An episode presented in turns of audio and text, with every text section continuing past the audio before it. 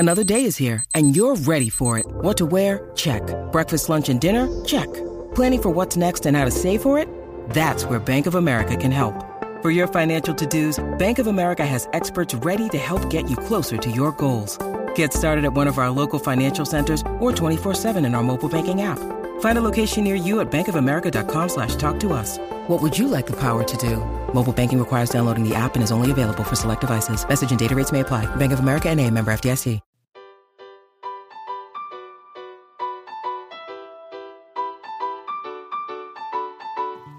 Welcome to the Homeschool with Moxie podcast, where our goal is to inspire and encourage you with actionable strategies to take you from overwhelmed to confident in your homeschool adventure.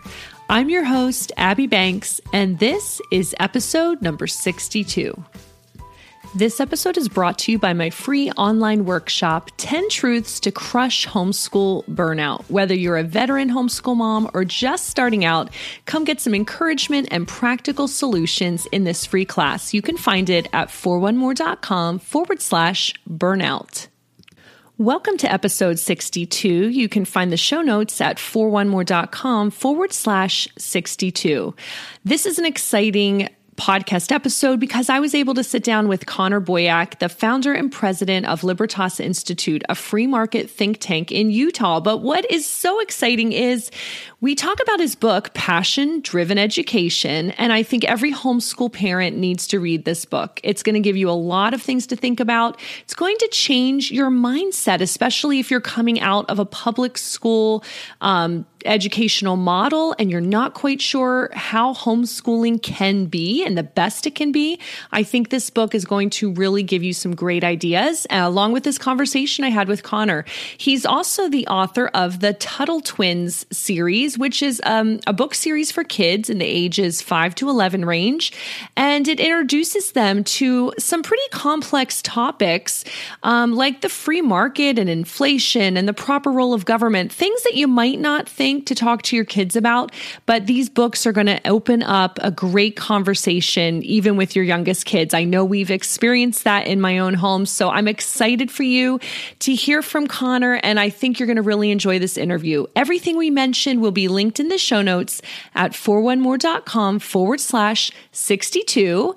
And so let's jump right in. Here's my interview with Connor Boyack. Connor, thanks for joining us on today's podcast. Thanks for having me. Yeah. You know, I first heard about you because I think a friend of mine ordered your Tuttle Twins books. So Facebook started putting your ads in my feed, and I ignored them for a while, but Facebook was persistent. I finally clicked. I wanted to learn more, and then I was hooked. I ordered your Tuttle Twin bundle, 11 books that came.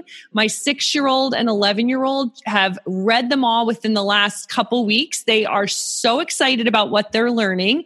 Nice. And then you're new on my radar, so I didn't realize that you had also written books for parents. So I picked up your Passion Driven Education book, and I just read that this week. So I know that I'm not alone. My audience, some of them might know who you are, some have not. So if you could just briefly introduce yourself to my audience and tell us what it is that you do.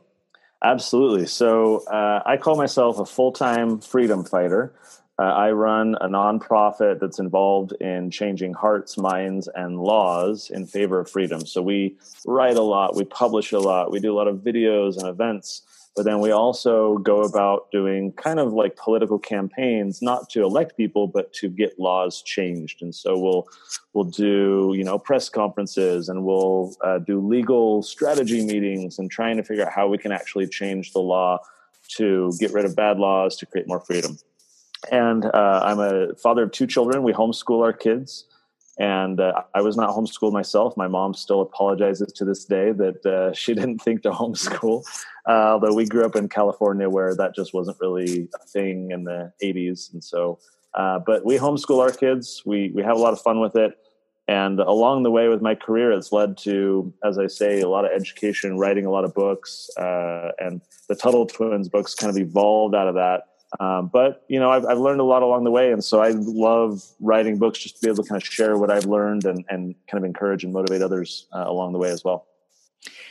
Let's talk about some of the main ideas in your book, Passion Driven Education. And I'm going to put a link in the show notes. I want every homeschool parent to grab this book because, I mean, even homeschool parents who traditionally homeschool, this really challenges us to think outside the even traditional homeschool box where it's so much more structured. So you say on page 128, the goal of passion-driven education is to preserve and perpetuate the senses of awe and excitement all young children inherently have, fueling a lifelong love of learning. Can you elaborate on this idea?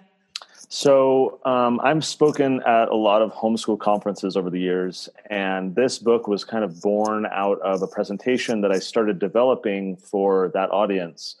And my observation, I used to be on our state's homeschool education association and been very involved in the homeschool community. My observation has been that a lot of parents, especially those who are kind of quote unquote homeschooling during the COVID crisis, they're replicating school in the home. They are literally homeschooling. And there are a lot of pluses with that, especially with how toxic some of the school environments can be. Simply removing a child from those environments has its upsides. But I do think that the schooling structure itself creates a lot of complications. And I'll put it this way for myself. As a father of more than one child, I know that my children are different. And any parent of more than one child knows that their children are much different. They are interested in different things. They learn in different ways. They're motivated and respond to different things. They're more attentive to certain kinds of discipline than, you know, the other child.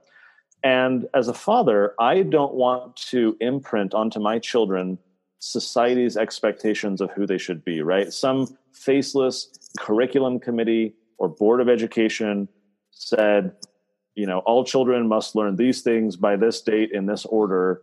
And that's what we're going to, you know, put all the kids on a conveyor belt in this industrial education schooling system. And you will all be molded and imprinted in the same way. As a father, I don't want that for my children. I don't want them to be a cog in some machine. I don't want to imprint on them as a template, like a blank slate, who others think they should be. I believe that my children come kind of prepackaged, if you will, with their own personalities and, you know, destinies and life motivations and what they are kind of going to focus on. I instead, as a father, rather than imprinting something else onto them, I feel it's my duty to help them discover who they are, what their unique mission is in life. And clearly I want to support them and provide them the necessary, you know, tools and critical thinking and education to help them in that journey. But what that means is it inherently looks different for different children. You know, some children might be interested in going down a totally different path than another child. And if you make them all sit in a chair, whether in a homeschool or a public school or whatever, and learn the same things at the same time, they miss out on more quickly discovering who they are, on being able to develop their strengths and pursue their life mission to the fullest extent that they might otherwise be with a little bit of educational freedom. So obviously this kind of lends itself better to a homeschooling environment where you have the time, the capacity, the freedom to be able to make those adjustments. But I've seen in my life the benefits that come from having that education freedom. And it's something as a father that I want for my children. And so this is kind of the model that we've pursued to facilitate that. So this model should actually take the pressure off of homeschool parents because they don't have to create some love of learning. You're saying it's naturally there. They need to nurture it. Is that kind of, do you agree with that statement? Yes. That I think is the biggest burnout that, let's be clear, it's mostly the moms, the homeschooling moms experience. They, for whatever reason, you know, okay, I'm pulling my kids out of school. And then immediately that weight falls on their shoulders of, I need to be the math teacher and the English teacher and the social studies teacher. This instead is a framework where the parent is learning alongside with the children. And the parent is really just a resource provider. The child is like, hey, I want to go learn about these things or do these things or whatever. The parent is just, you know, finding them the online tools or taking them to the online, to the event, or, you know, helping them connect with the resources that they need. So it's really more of kind of a mentor or a resource provider. And that's, I mean, any parent can Google, any parent can chauffeur, any parent can do those types of things. And then it's fun for the parent because they get to learn alongside the child rather than, I feel like one of the problems with school is the teachers are kind of perceived as these know-it-all. know-it-alls, mm-hmm. right? Like, I am the source of information. You need to trust me, and I'm going to kind of distill it all into your mind. This is a different model where the parent is not positioning themselves as a know-it-all. It's like, well, I don't know. Let's figure it out together, or let's find that together. And it kind of helps cultivate a lot more of that curiosity and that sense of awe that you read, when the parent is kind of a partner with the child in learning things and doing things, rather than perceived as, I know everything, so you should listen to me. It takes a lot of the weight off the shoulders of the parent, mm-hmm. for sure. Yeah. And I see a lot of parents trying to revert back to what you call the factory model of education, because if that's all we've known, it's hard to change. I do have friends who have been homeschooling through this pandemic, and they're thinking of doing it for real in the fall, but they are overwhelmed because they've only known that one model. So what encouragement would you give them, or how can you start small with this? Like, how do you dip your toes into this kind of education model? When I started homeschooling, I heard some counsel that I've now shared with others, and I think there's a lot of utility to it, that you need a period of almost de-schooling between traditional schooling and, you know, homeschooling, whatever your homeschool looks like. Parents who jump from one immediately into the other, you know, you experience a little bit of shock, and inevitably you try one thing, it doesn't work, so you try another thing and another thing, and this curriculum and that structure, or unschooling, and I think a period of transition time in the middle where it's just like, let's reconnect as a family. Let's just chill out. Let's have no serious expectations. Let's just read books. We'll read, you know, a couple chapters a day in this book and just spend time together and low stress, reconnect, reform those bonds. I've seen that as the best opportunity for parents to kind of slowly work their way into figuring out what homeschooling looks like for them. I should also note that the real hook with passion-driven education that we talk about in the book is you're customizing it for each child. So, for example, right now my son is really interested in Pokemon. At the time I wrote the book, it was mm-hmm. Angry Birds. And so I share in the book how with Angry Birds, you know, well, the birds go up and then they come down. So I can talk to my son about physics, right? Science, things like gravity and all these concepts that if I sat him down and said, hey, son, let me teach you about physics, or if I gave him a worksheet about physics, it's like I'm speaking to him in a different language. I'm forcing him to learn the language of this abstract art of, you know, science or whatever, and then learn the material. Instead, if I speak to him in a language he's already kind of fluent in, if I help him make sense of the Angry Birds universe, he doesn't perceive that as a foreign language. He doesn't perceive that as drudgery or homework. Frankly, he loves it because I am helping him make sense of a world that he's already curious about. He wants to learn everything he can about Angry Birds, or now it's Pokemon. And so we can do art. We can talk about manufacturing. We can, you know, how you get these cards. We can talk about how these things are made and how businesses are operated. We can talk about,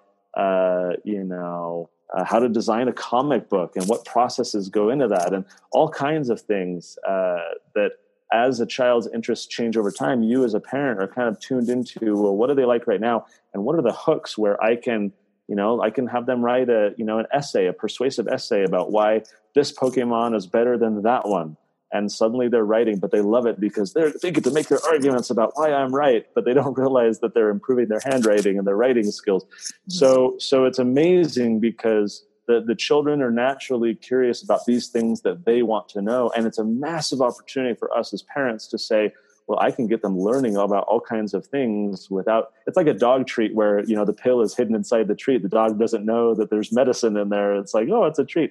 It's kind of that same way with kids. It's like, they don't realize that this is actually a devious plot by parents to like teach them all kinds of things when in fact the kids are just like, this is amazing. I get to think about and do Pokemon or My Little Ponies or Barbies or whatever all the time.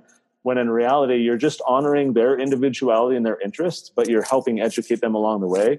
It's a lot of fun. I think, and especially myself as a child, like to be thinking when I was a child to be told that rather than sitting down and opening my textbook and learning all these other things, if I could spend my whole day focusing on Transformers, you know, back in the day, or G.I. Joe, I would have been like, this is amazing. Like, I want to do this all the time. So it's just, it's fun. And it's a way where we as parents can, I think, better honor the unique personalities and interests of each of our children rather than demanding that they conform to someone else's expectations. Yeah. And in your book, you do give a lot of practical examples. So I loved that. It wasn't just theory. You gave kind of the down and how does this look like on a daily basis, like you were just talking about. So that was really helpful. Now, you've not only written books for parents, but for kids as well. So let's kind of transition to the Tuttle Twins books. And can you kind of tell us why you wrote these books and, you know, what was your reason? So the Tuttle Twins children's books are for ages roughly 5 to 11. We have 11 in our children's series. We've got some books for teenagers as well, and some, you know, card game and some other products. This all stemmed from me as a father coming home at the end of the day, wanting to share with my children what the heck I did all day. You know, how do you talk to an 8-year-old about eminent domain? How do you talk to a 6-year-old about inflation or about protectionism and, you know, problems with the economy? So I went on Amazon years ago, 5 or so years ago.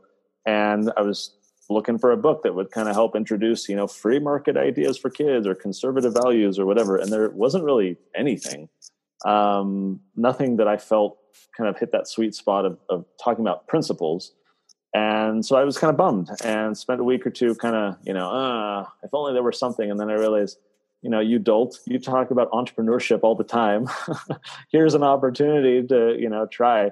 So we did the first book, the Tuttle Twins learn about the law, all about, you know, individual rights and justice and what is the proper role of government and so forth. And the response was amazing. There were so many parents who wanted the same thing for their children that I and Elijah, who's the illustrator, that we wanted for our children. And so that was kind of a signal to us that there was a demand for this type of material that, you know, parents couldn't really find anywhere else. Yes, number one, to kind of teach children these ideas, but I think more importantly, to facilitate conversations between parents and children about real things that are happening in the world and helping open children's eyes to the way the world works, in a way that teachers and textbooks don't really cover in the schools. And frankly, in a way that a lot of parents who might kind of agree with these things or want to talk to their children about, they just don't know how to communicate in that language, just as I initially didn't and was struggling to figure out how to talk to kids. So for us, they're really just conversation starters and a way to kind of introduce these ideas. And the response has been amazing. I mean, we now translate these books into 12 languages. We've got, you know, tens of thousands of copies distributed all around the world. Here in America, we're just past, I think, 800,000 copies. The response is really exciting to see. I totally agree with you about the conversation starters. When one of my kids finishes the book, they're so excited to come and tell what they just learned, and it's blowing their mind, right? It's these concepts that kids don't think about normally, right? It's a little bit higher than what they normally think of on a day-to-day, but my kids are really loving it. I kind of geeked out because I have my copy of The Creature from Jekyll Island that I loved as a teenager, right? And then I realized you take these complex books that adults love or, you know, teenagers, and then you change them into things that kids can understand. So can you give us an example of like one of these books that you took that, you know, an adult would read and what your kid book that complements that would be? Yeah, there's each of our children's books are based off of an original, you know, classic essay or book. A lot of people, for example, are familiar with Atlas Shrugged by Ayn Rand. And so we have the Tuttle Twins and the Search for Atlas, which talks about similar principles, minus the sex and the objectivism that are in her original book. But, you know, about valuing people's worth and about being able to earn what you or keep what you earn and the dangers of socialism. We've got a book called, there's a really wonderful book called Economics in One Lesson by Henry Hazlitt. So we turn that into the Tuttle Twins and the Food Truck Fiasco. We have a book called, there's an essay, really popular, famous essay called I Pencil. It's all about the autobiography of a pencil and how, I don't have any here on my desk right now, but, you know, the common pencil is cheap, it's easy, it's simple. And yet no one knows how to make it because it, in fact, requires the skills and the collaboration of millions of people. You think about, okay, you need wood, but the guy who cuts down the wood needs a chainsaw. He doesn't know how to make a chainsaw. And the chainsaw manufacturer, they buy the metal from their supplier. They don't know how to, you know, smelt or mine ore, and the people who mine the ore, they need roads to transport it on. Otherwise they, you know, wouldn't be able to get it anywhere. They don't know how to build roads or trucks or, so all these things are kind of interdependent. We're seeing that right now, I think, with COVID, where when certain businesses are shut down, it has this ripple effect in the economy where, you know, everyone's so interdependent on one another in the economy. And so I Pencil is really this amazing essay to say something as simple as a pencil no one actually knows how to make. It's the product of all these people from different, you know, races and religions and languages all working together without even really realizing it, right? There's no like pencil president or czar of pencil production. But that's the amazing aspect of the free market, and it helps all of us and improves our world. So we took that essay and turned it into the Tuttle Twins and the Miraculous Pencil, and share a similar story about how these things are made, and by extension, how everything is made, and how amazing it is when, as having a free market, we can all work together to produce the things that we need and want. So each of our books kind of follow that format and distill down the key ideas from each book into kind of this, wrap it in this fun story in a way that kids can follow along with, be able to kind of observe in the story how the ideas kind of take effect or how they're relevant. And then come away from that having a, you know, bigger vocabulary and understanding a little bit about, as you said earlier, some kind of more complex ideas that get them thinking at a higher level than they were before. Mm-hmm. Now, if parents want to go deeper and they love the concepts you present in the Tuttle Twin books, what else do you have? I know you have some curriculum options. Can you tell us about those? Yeah. So as I said, we've got 11 books in the children's series. We've got 3 in our teen series. And then last fall, we launched a curriculum. This is a weekly curriculum where every Monday morning we send out that week's lesson. Everyone starts at, you know, Unit 1, Lesson 1 when they sign up. And it's to basically learn free market economics together as a family, really. The material that we provide every week, there's activities or lessons for younger kids and for older kids.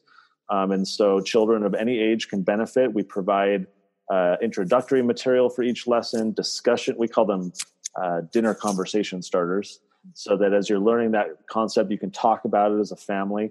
And so then week by week, the family gets to learn free market economics and really have a better understanding, which frankly, with what's happening in the world right now, I think is essential. And, you know, the schools don't provide this stuff, and pretty much any curriculum doesn't.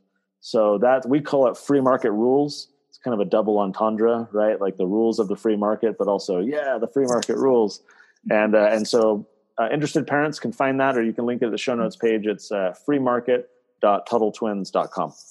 Awesome. You have so many amazing resources. I think you're right. Like they're in a world all their own. We don't have a lot in these categories for homeschooling parents. So thank you for writing them. And I really want everyone to check them out. As we finish up here, do you have any parting words of encouragement for homeschool parents who this resonates with? They want to fuel that lifelong learning with their kids. Can you give us some last minute words of encouragement? You know, I don't think there is such a thing as failure when it comes to homeschooling.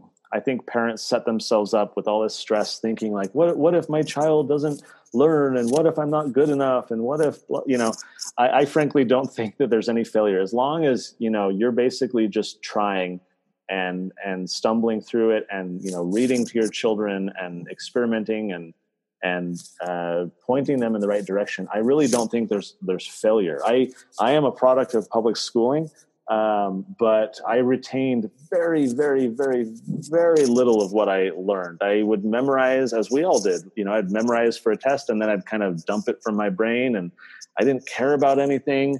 I cheated often through school because, you know, what was important was getting that grade, not necessarily learning things of, you know, that were of value to me. And, you know, and I turned out pretty well because for me, as I say, in Passion Driven Education, I share the story how when I finally graduated from college, I had this freedom. I could learn what I wanted. I had the mental energy to focus on what I wanted. And I had this transformation that now as a father, I'm like, I don't want my children to kind of have drudgery, learn what I'm telling you. And then suddenly you have freedom later on.